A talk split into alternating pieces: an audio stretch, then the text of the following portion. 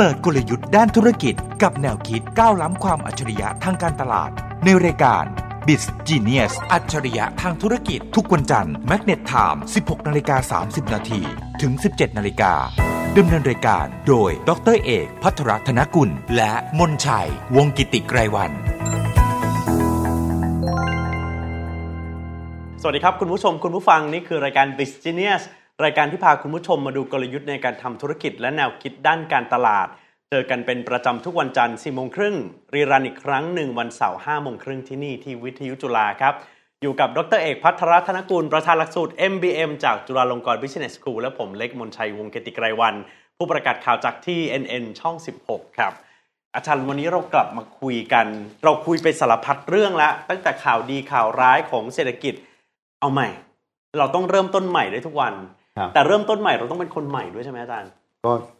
ไม่รู้สิผมว่าในช่วงที่ผ่านมามันงงมากอ่ามงมันงงมากเราก็คงจะต้องเป็นคนใหม่มั้งพร้อมทักษะใหม่ๆที่ควรจะต้องมีอืมคุณเล็กว่าไงอะฮะที่ที่ทำงานหลังๆประชุมกันแบบไหนอะครับ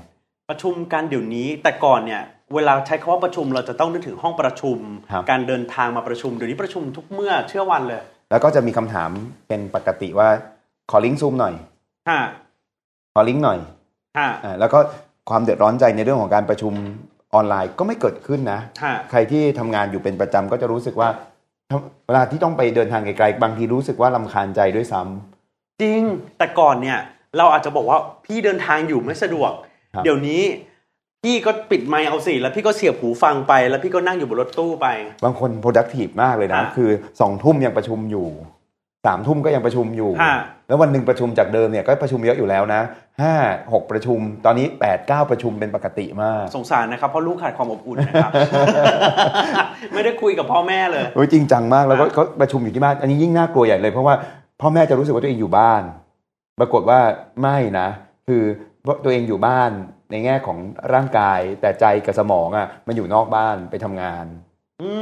เพราะฉะนั้นก็อาจจะเกิดปัญหาใหม่ๆทางสังคมได้เยอะแยะมากมายอะไรอย่างเงี้ยนะครับ แต่บางทีหนักกว่านั้นคนเล็ก บางคน skill รุนแรงมาก คือครับสามารถประชุม 2 เออสามประชุมได้ในเวลาเดียวกันด้วยไง อ๋อฮะตั้งคอมพิวเตอร์ไว้หนึ่งสองสามเนี่ยเคยเห็นว่าผมเห็นมาแล้วอันนะนั้นมิจฉาชีพหรือเปล่าเหมือนพวกแก๊ง call center อย่างเงี้ยเหรออาจารย์ผู้บริหารที่มีทักษะเป็นวิชาชีพมาก อ๋อ คือสามารถเข้า meeting ได้พร้อมกัน 3 อัน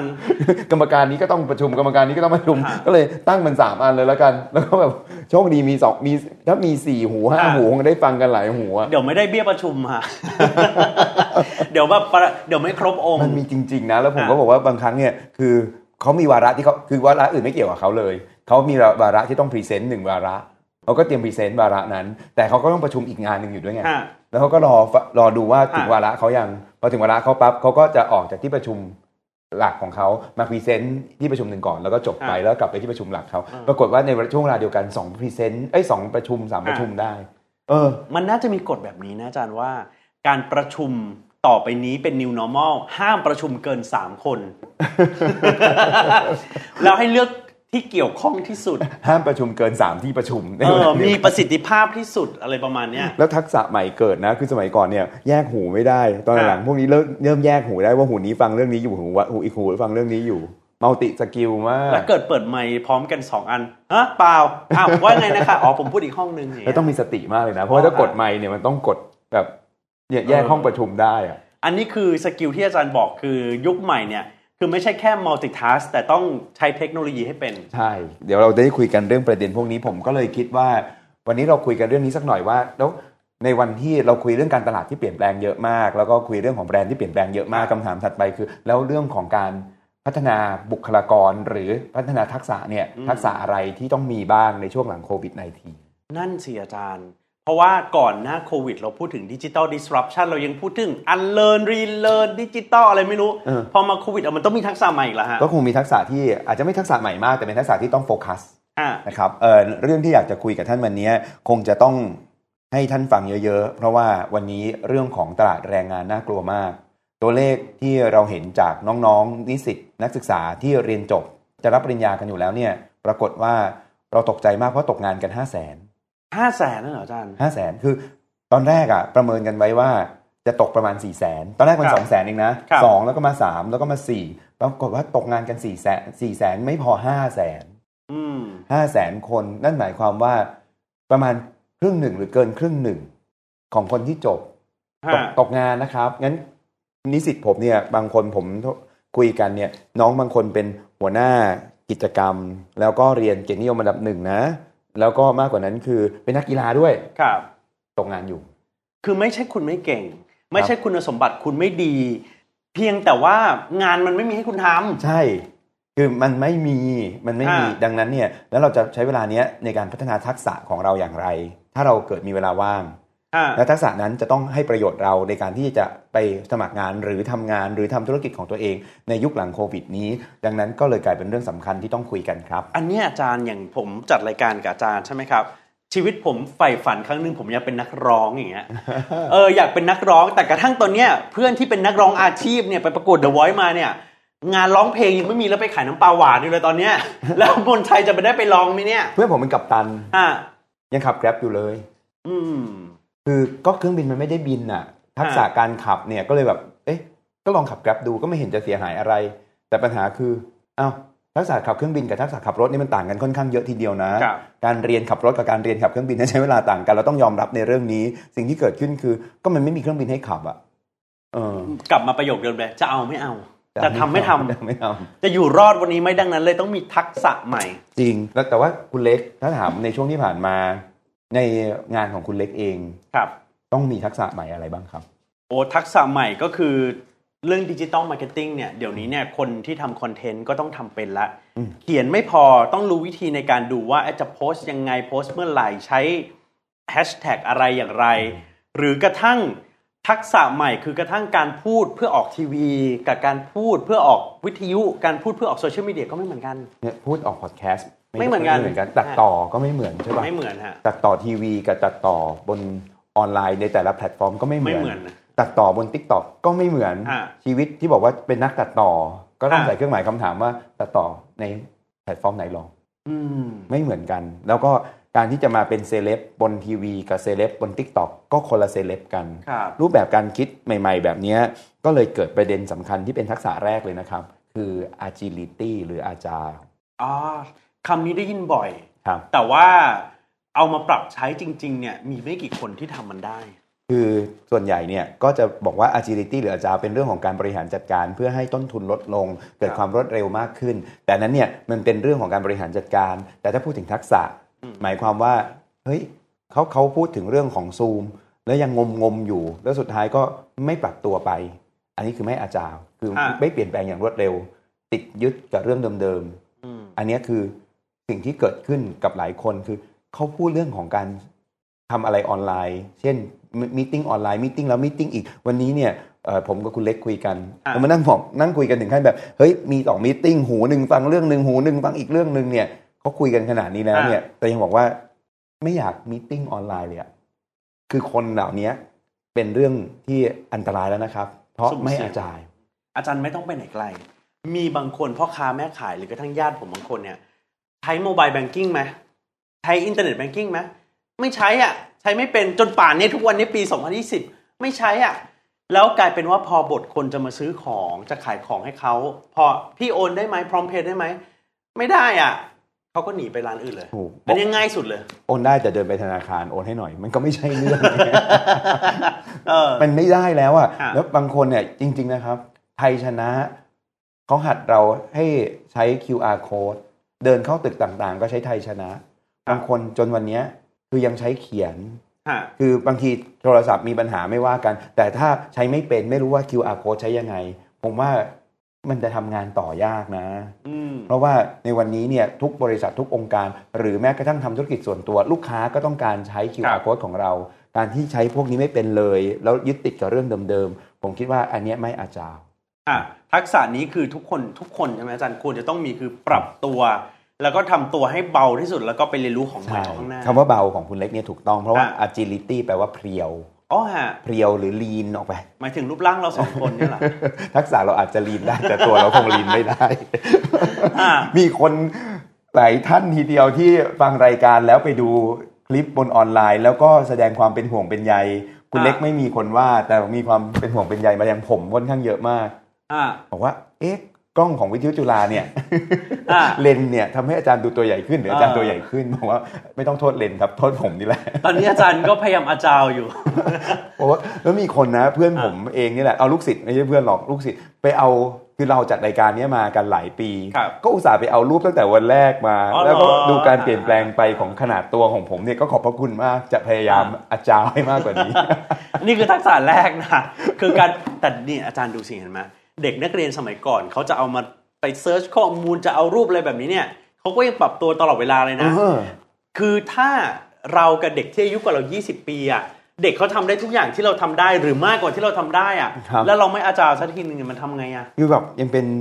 คนอยากทำโฆษณายังสั่งคนทำโปสเตอร์ แล้วก็แบบหายไปวันหนึ่งโปสเตอร์แก้มาสองคำหายไปวันหนึ่งโปสเตอร์แก้มาสามคำบอกน้องๆรุ่นใหม่เนี่ยบอกให้แก้โปสเตอร์เนี่ยเขาหยิบโทรศัพท์ขึ้นมาปั๊บเขา ปั๊บปั๊บปั๊บปั๊บปั๊บใช้โปรแกรมใช้แอป แต่งแต่งแต่งโปสเตอร์โยนใส่เราอ่ห้านาทีเสร็จเฮ้ยไอรูปแบบของการมานั่งใช้โปสเตอร์หน้าก็ต้องกั้นตรงหลังก็ต้องกั้นตรงตัวฮะอักษรจะต้องเป็นตัวสีนี้ขนาดนี้ ค่อยๆ ปรับทีละนิดทีละนิดเนี่ยฮะคืออันนี้ไม่ agile นี่คืออยู่ในโลกเดิมของการออกแบบ การออกแบบใหม่คือทำให้เสร็จเสร็จปั๊บไม่ต้องสวยงามขนาดนั้น post post ปั๊บทิ้งมันไปต่อไปต่อออกข่าวเยอะๆ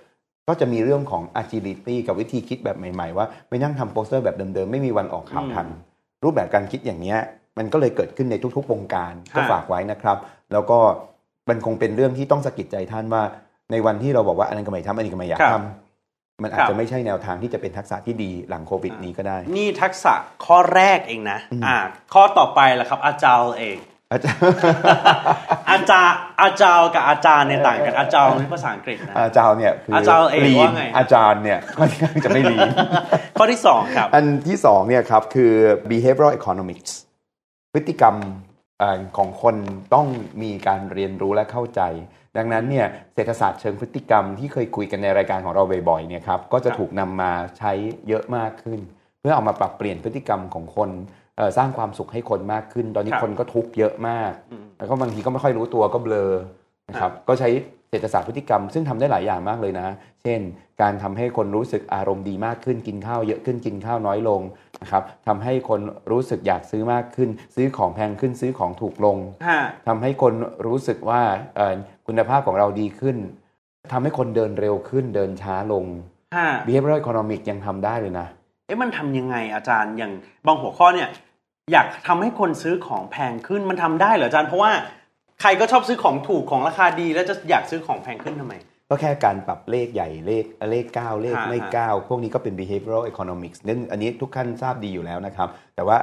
เอ่อใช้กันมายาวนานอะทีนี้มีคำถามง่ายๆว่า การใช้การลดราคาเนี่ยฮะสมมุติว่าคุณเล็กจะลดราคาของอย่างหนึ่งจาก 100 บาท เหลือ 40 บาทฮะเลข 40 กับเลข 100 อันไหนควรใหญ่กว่ากัน เออหนึ่งร้อยสิบเพราะมันเยอะกว่าใช่ไหมหนึ่งร้อยเยอะกว่า แล้วแต่เวลาเขาเขียนกันเนี่ยคุณเล็กจะเห็นว่าเขาเขียน40ใหญ่ฮะๆแล้วก็จะเขียนหนึ่งร้อยเล็ก ๆ แล้วก็กระบาดกากระบาดเลขร้อยอ๋อเล็กๆนั่นไว้เออ ผิดเอ้าเหรอฮะ อยากให้คนรู้สึกว่าของราคาถูกลงอย่างมากๆ เนี่ย ฮะ ต้องใส่เลขร้อยใหญ่ ๆ แล้วกากบาท ให้เห็นไอ้ตัวที่กากบาททิ้งอะใหญ่ ๆ ไว้ แล้วเอา40ให้เล็กลง คนจะเป็นอย่างที่คุณเล็กบอกคือ คนจะไม่ต้องประมวลผลในหัวเยอะว่าตกลงมันลดเยอะลดไม่เยอะ จะเห็นอ๋อลดเยอะ แล้วก็จะมาแล้วเลข40ที่เล็กกว่าเนี่ย จะเป็นตัวดึงดูดใจให้เขาซื้อได้เร็วขึ้น เอออันนี้เอออัอันนี้ดีจัง อะไรอย่างเงี้ย คือ แล้วคำถามคือ แล้วมันมีเรื่องอะไรมากกว่าเรื่องของการกระบาดราคาอีกบ้างครับสีไง การใช้สีในร้านฟาสต์ฟู้ดเนี่ยทำไมต้องสีแดงฮะเฮ้ยร้าน fast food เนี่ยดังๆทั่วโลกมันแดงหมดเลยนะคุณเล็กอะใช่คือ พิซซ่า KFC เคฟซีครับแมคโดนัลส์เอ่อเมืองไทยก็เชสเตอร์กริลใช่ไหมครับเบอร์เกอร์คิงฮะแดงเหลืองแดงเหลืองสาเหตุเพราะว่าเขาต้องการให้เรากินเร็วๆออกไปเร็วๆอืมเพราะสีมันแดฟางสต์ฟู้ดสีแดงครับที่ต้องใช้ จริง ๆ แล้วถ้าพูดถึงแบรนด์เนี่ยไม่ควรใช้สีเดียวกัน แต่เขาจำเป็นต้องใช้สีเดียวกันฮะเพราะเขาต้องการให้มัน fast สีแดงมันทำให้ fastที่สุด อย่างเงี้ยแล้วองค์ความรู้อย่างนี้ไปหาที่ไหน ก็ต้องไปหาหนังสือมานั่งอ่านเพิ่มเติม หนังสือเรื่องเศรษฐศาสตร์พฤติกรรมครับเยอะมากเลยนะครับ หนังสือเศรษฐศาสตร์พฤติกรรม ชื่อนี้เลยนะครับฮะเอ่อหรือภาษาอังกฤษว่า misbehaving ของศาสตราจารย์ริชาร์ดเทเลอร์ครับริชาร์ดเทเลอร์ยังมีอีกหนึ่งเล่ม ชื่อสะกดความคิดสะกิดพฤติกรรมครับนะครับที่เคยคุยในรายการของเราบ่อยๆนะครับเอ่อพฤติกรรมพยากรณ์ของศาสตราจารย์แดนอาริอารีแห่ง MIT ครับหรือภาษาอังกฤษใช้ชื่อว่า predictable irrationality นะครับแล้วก็หนังสือ think fast and slow ครับก็ครับเป็นตัวอย่างหนังสือ think fast and slow นี่ของ Daniel Kahneman เอ่อที่พูดมาทั้งหมดเนี่ยระดับโนเบลไพรส์ทั้งสิ้นนะครับแต่อ่านง่ายมากเขาอย่างคนที่สองเนี่ยแดนอาริอารีเพิ่งออกหนังสือเล่มใหม่มาเล่มหนึ่งไปลองครับอ่านเถอะเขาเขียนเลยว่าเป็นเรื่องของเศรษฐศาสตร์พฤติกรรมที่อ่านง่ายที่สุดในโลกอุ้ยน่าไปดูจังอ่าก็ฝากฝากดูนะครับว่าวันนี้เนี่ย เราไปลงทุนโฆษณาประชาสัมพันธ์อะไรแพงๆไม่ไหว บางทีก็มาปรับเปลี่ยนอะไรเล็กๆน้อยๆรอบๆตัวลูกค้า แล้วทำให้ลูกค้าพึงพอใจ แล้วก็ใช้จ่ายกับเรามากขึ้นฮะลงทุนน้อยได้ผลเยอะต้องไปรู้จัก behavioral economics นี่คือแหมใช้คาว่าศาสตร์ก็ได้ศาสตร์ที่สองเลย อันแรกคือใช้มีทั้งทักษะใหม่ศาสตร์ใหม่ครับเศรษฐศาสตร์พฤติกรรมต้องรู้อะแล้วไม่มีมีอะไรอีกที่เราต้องเพิ่มเพิ่มพูนพอกพูนในยุคใหม่ creativity ความสร้างสรรค์นี่เหรออาจารครับย์ creativity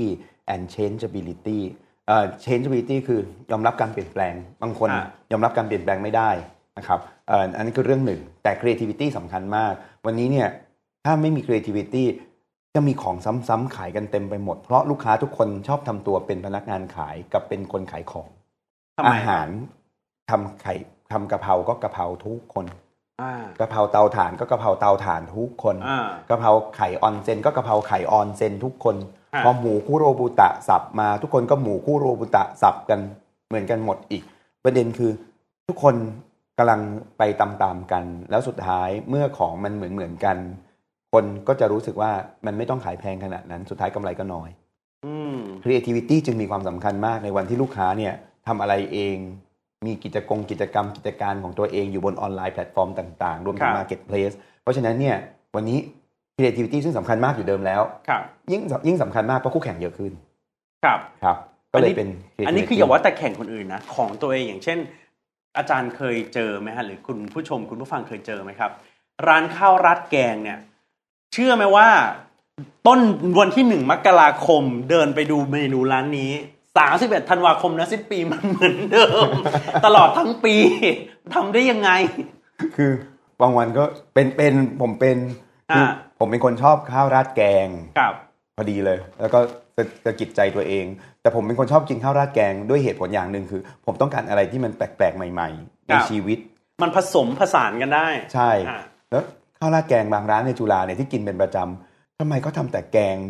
แกงเขียวหวานไก่วะอ่าแล้วตั้งแต่กินมาหลายปีก็เพิ่งรู้ตัวเหมือนกันว่าทำไมเราชอบกินแกงแต่เราไม่ชอบไปกินร้านนี้ เพราะว่าเขาไม่มีความคิดสร้างสรรค์เท่าไหร่ เอออันนี้เออจริงอาจารย์ อันนี้จริงอืมแล้วร้านไหนที่มีของใหม่ ๆ ตลอด หรือสักพักก็ปรับหน้าร้านมีเมนูใหม่เนี่ย เราจะรู้สึกเอ๊ะมันมีอะไรอยากไปดู วันนี้มีคั่วกิ้งจ้าอ่าอ่าวันนี้มีเอ่อน้ำพริกหนุ่มแต่ไม่ได้มีทุกวันนะครับอร้านอย่างเงี้ยที่เราชอบไปเพื่อจะไปดูว่าใช่เกิดอะไรขึ้น ก็เป็นแล้วถามว่าเขาเดือดร้อนใจเรื่องอะไรเดือดร้อนใจเรื่องต้องคิด ดังนั้นเนี่ยการคิดสร้างสรรค์ต้องเริ่มจากอย่าขี้เกียจคิดฮะ ครับเพราะฉะนั้นเนี่ยก็ฝากไว้ว่าทุกงานขายข้าวราดแกงยังคิดสร้างสรรค์ได้เลยคุณเล็กแล้วอย่างนี้ไปกระตุ้นตัวเองหรือไปหาไอเดียใหม่ๆยังไงดีอาจารย์ คือการจะคิดสร้างสรรค์ได้เนี่ยก็ต้องมีกระบวนการคิดเหมือนกัน งั้นใครที่อยากจะลองคิดสร้างสรรค์ผ่านการเรียน ก็ต้องไปเสิร์ชคอร์สเรื่องดีไซน์ thinking กันหน่อยครับครับก็เป็นหลักสูตรและรูปแบบการการคิดแบบหนึ่งที่ทำให้เกิดความคิดสร้างสรรค์ได้มากนะครับก็ลองไปดูครับ แล้วก็คนพูดถึงกันเยอะมากเลยในช่วงที่ผ่านมา อะไรก็ดีไซน์ thinking ดีไซน์ thinking ใช่อ่าลองฝากลองดูว่าใครยังไม่เคยไปทดลองดูวันนี้เรียนออนไลน์มันฟรีอะครับคุณเล็กไปเรียนดีไซน์ thinking กันหน่อยครับ ครับครับความคิดสร้างสรรค์และที่อาจารย์บอกเมื่อสักครู่คือ ก็ต้องพร้อมที่จะเปลี่ยนแปลง สามารถที่จะเปลี่ยนแปลงตัวเองได้ใช่ความคิดสร้างสรรค์ต้องมาพร้อมกับความสามารถที่จะยอมเปลี่ยนแปลงมันก็เลยบอกว่าไม่ใช่ creativity นะ ต้อง creativity บวก change ability อ๋อฮะครับอะอาจารย์รู้ไหมว่ามันอยู่ที่ไหน อยู่ที่ไหน อยู่ที่เรียนรู้อยู่ที่ยอมรับมันเนี่ยฮะคือเราต้องเรียนรู้เราต้องยอมรับมันก่อน มันถึงจะเปลี่ยนได้ แล้วก็ต้องคุณตามกำความลาคิดบอกแล้วก็ไว้สติเราให้ทันอะมีความคิดสร้างสรรค์และเปลี่ยนแปลงได้ต่อไปครับครับ ก็อันสุดท้ายที่เอามาฝากกันก็คือดิจิ t a ลโซเชียลสกิลคืออะไรครับคือสมัยก่อนเราเรียน social skill นะคุณเล็กครับอย่างเช่นใส่สูทเนี่ย ต้องติดกระดุมเม็ดบนสุดอ๋อฮะ แล้วเม็ดอื่นต้องทิ้งไว้ มารยาทบนโต๊ะอาหารจากนอกไปในอะไรอย่างเงี้ยใช่กินน้ำต้องอยู่ทางขวามือครับเอ่อเวลาก่อนจะดื่มน้ำต้องเอากระดาษมาซับปากครับ เวลาคุยอย่าเสียงดังครับครับแล้วเวลาคุยอะไรอย่าเห็นตรงเกินไปนัก ให้อ้อมบ้าง ถ้าเป็นเรื่องที่เป็นด้านไม่ดีครับครับค่อยๆพูด ค่อย ๆจะระมัดระวังฟังมากกว่าพูดอะไรพวกเนี้ยไอ้พวกนี้เนี่ยคือเรื่องของ social skill อืมทักษะการเข้าสังคมครับปัญหาคือพอเปลี่ยนเป็นโลกดิจิตอลเนี่ย เราไม่ค่อยรู้ว่าทักษะไหนถูกทักษะไหนผิดเอาเหรอฮะ เช่น เราควรมิวไมค์ไหม เออเออภาษาใหม่นะ มิวไมค์มิวใหม่เออเออ เพราะว่าถ้าสมมุติเราเจอต่อหน้ากันเนี่ย เราก็ไม่พูดเลยเราเงียบ หรือเราหายเราหลบลี้หนีหน้าไปเนี่ย ก็กลายเป็นอะไรที่เอ้ยไม่เหมาะ แต่กลายเป็นถ้า conference call เนี่ย บางทีเราทำธุระส่วนตัวอยู่อะเราก็ปิดกล้องปิดไมค์เถอะครับ ต้องเปิดกล้องไหม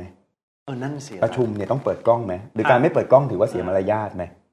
เออเออเอออันเนี้ยน่าคิดตกลงมันควรจะเปิดหรือมันควรจะปิด แล้วผมสังเกตดูอันไหนที่ปิดหมดก็จะไม่มีใครกล้าเปิดอืมอันไหนที่เปิดหมดเอ้าเปิดด้วยก็ได้ และถ้าสมมติว่าเป็นบางครั้งเนี่ยพอสอนหนังสือ พอไม่มีใครเปิดเลยเนี่ย การสอนของเราจะแห้งลง จริงอาจารย์เหมือนเมื่อไม่นานมานี้ที่ผม conference call แล้วก็ไม่สามารถสบตาใครได้เพราะคุยคุณเหมือนคุยกับใครก็ไม่รู้อะแล้วบางทีเนี่ยการที่เราเอ่อทำอะไรอยู่บนออนไลน์อย่างเนี้ยอย่างเช่น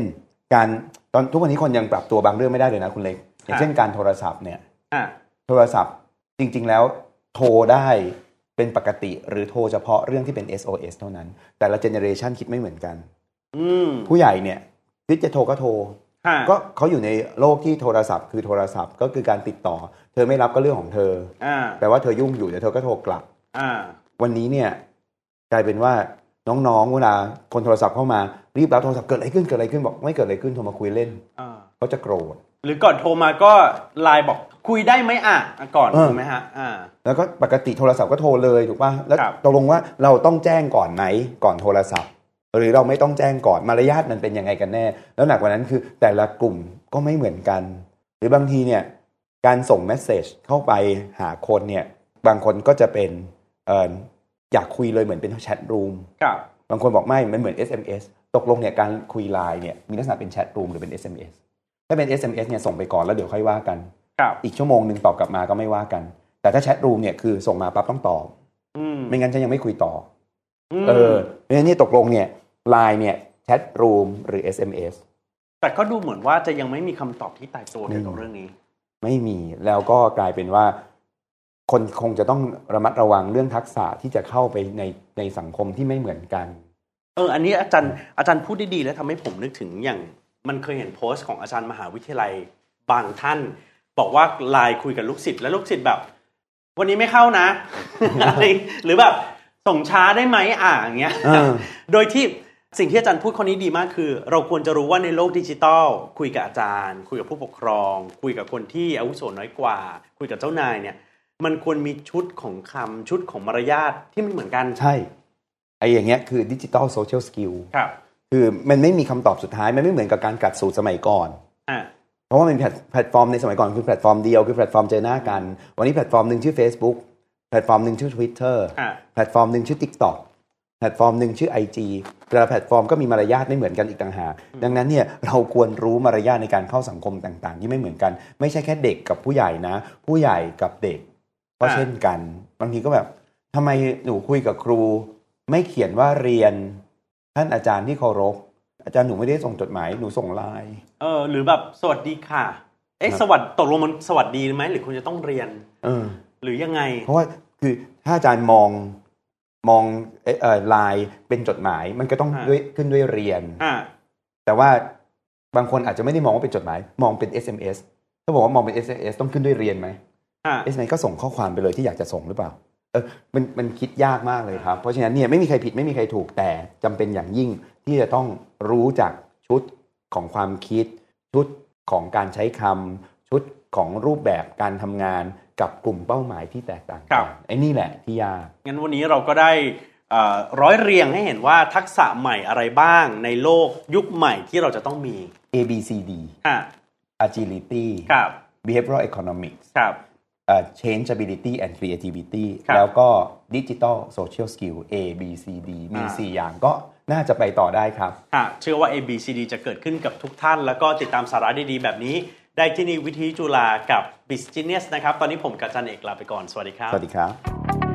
เปิดกลยุทธ์ด้านธุรกิจกับแนวคิดก้าวล้ำความอัจฉริยะทางการตลาด ในรายการ Biz Genius อัจฉริยะทางธุรกิจทุกวันจันทร์แมกเนตไทม์16นาฬิกา30 นาที ถึง 17นาฬิกาดำเนินรายการโดย ดร.เอก พัทรธนกุล และมนชัย วงกิติไกรวัน